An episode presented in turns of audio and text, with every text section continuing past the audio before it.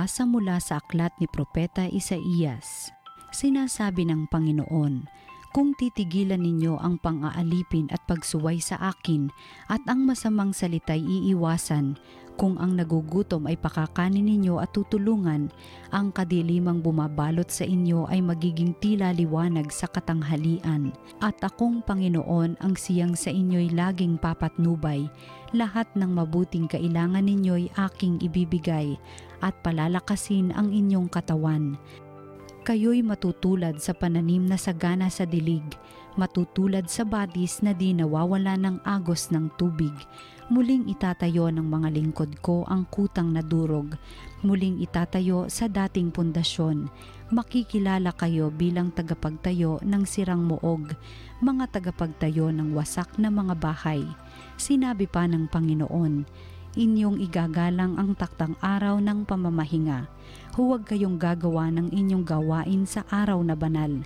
Sa araw na ito'y mamamahinga kayo't huwag maglalakbay, ni gagawa o maghuhunta ng walang kabuluhan. At kung magkagayon, ay madarama ninyo ang kagalakan sa paglilingkod sa akin. Bibigyan ko kayo ng karangalan sa harap ng buong daigdig at lalasapin ninyo ang kaligayahan sa paninirahan sa lupaing ibinigay ko sa nuno ninyong si Jacob. Mangyayari ito pagkat akong Panginoon ang nagsabi nito. Ang Salita ng Diyos Ituro mo ang iyong loob ng matapat kong masunod sa aking dalangin ako'y iyong dinggin, tugunin mo poon ang aking pagdaing. Ako'y mahina na't wala nang tumingin, yamang ako'y tapat, ingatan ang buhay, lingkod mo'y iligtas sa kapahamakan, pagkat may tiwala sa iyo kailanman. Ituro mo ang iyong loob ng matapat kong masunod.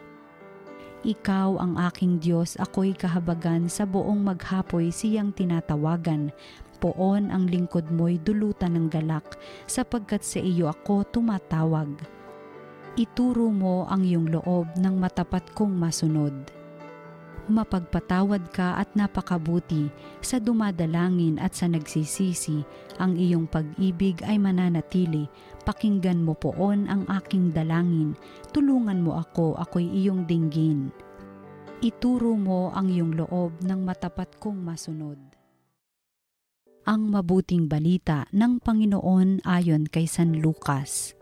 Noong panahong iyon, nakita ni Jesus ang isang publikano na nagngangalang Levi, nakaupo sa paningilan ng buwis.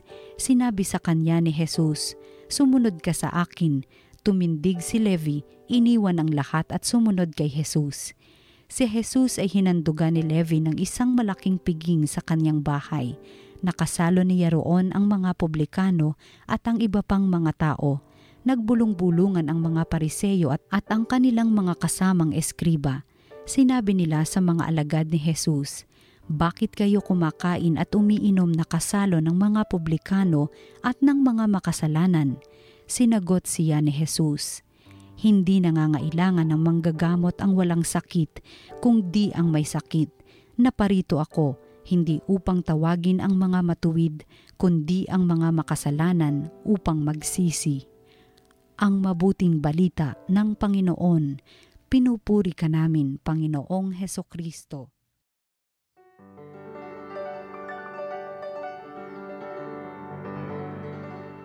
Kakaiba ang simbahan, ang grupo na itinatag ni Jesus. Ang lahat ng grupo ay may katangian sa kanyang membership. Karaniwang qualification for membership ay maging karapat-dapat sila. Mabait, maasahan, marunong, mayroong necessary skills, walang sakit, may magandang background. Sa making salita, dapat qualified sila.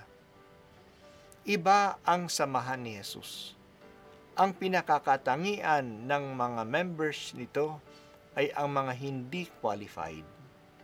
Mga may sakit, mga makasalanan, mga inaalihan ng demonyo, sa maikling salita, ang mga hindi qualified.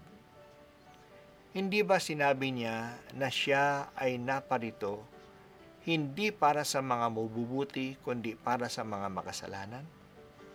Hindi ba sinabi niya na mas may piyesta sa langit, mas nagagalak ang mga anghel sa langit sa isang makasalanang na-convert kaysa maraming mabubuting tao na hindi na kailangan ng conversion? Kaya ang tinatawag niya na maging apostol ay ang hindi inaasahan ng marami, tulad na si Levi o Mateo na isang active tax collector Isang trabaho na masama para sa marami noong panahon kasi traidor siya sa kanyang kababayan. Ginagamit ng mga dayuhang Romano para kumuha ng buwis sa kanyang kababayan. Natuwa si Levi na tinawag siya ni Jesus at nagbigay siya ng despedida. Siyempre, ang naging kasama sa despedida party ay mga kasama niya sa trabaho, mga makasalanan din. At si Jesus ay nakipag-party sa kanila. Bakit ganito ang ginawa ni Jesus? Nagtatawag ng mga makasalanan at nakikiisa sa kanila. Hindi dahil sa isa siyang makasalanan tulad nila. Hindi dahil sa hinahayaan na lang niya ang mga makasalanan na okay lang yan ang dahilan ay dahil sa siya ay mandiligtas. Gusto niyang makuha, maiahon sila mula sa kasamaan. Ito rin ang ginawa ni Pablo. Sabi niya na siya ay nakikibagay sa lahat upang maligtas ang ilan sa kanila. Pero kapag naligtas na ang mga tao at sumama na kay Jesus, nagpapabinyag na at naging kristyano tulad nating lahat. May mga demands din ang Panginoon. Hinihingi niya ito dahil sa bagong buhay na nasa kanila ngayon. Tatlong katangian ng bagong buhay na ito ang pinakita sa atin ni Prophet Isaiah sa ating unang pagbasa. Una, huwag nang mang-api dapat makatarungan tayo sa pakikitungo sa iba. Huwag mang abuso, huwag manira, huwag magbintang. Sa, mik- sa maikling salita, huwag gumawa ng masama. Pangalawa, maging matulungin sa nangangailangan. Pakainin ang gutom. Bigyan ng damit ang hubad. At pangatlo, ipangilin ang araw ng Panginoon. Magbigay din tayo ng panahon sa Diyos. Kung gagawin natin ang mga ito, makikita natin ang liwanag ng Diyos. Magiging masagana ang buhay natin tulad ng harden na palaging dinidilig. Matutuwa ang Diyos sa atin at ikatutuwa natin ang Diyos sa atin na binabagabag ng ating kasamaan, huwag tayong mahiya o matakot sa Diyos. Inaanyayahan na tayo na lumapit sa Kanya. Tayong malapit na sa Kanya, ipaglaban natin ang katarungan at maging mabuti tayo sa kapwa. Huwag tayong manghinayang na lalong magbigay ng panahon sa Diyos hindi natin pagsisisihan ang anumang effort na binibigay natin para sa Diyos at sa ating kapwa.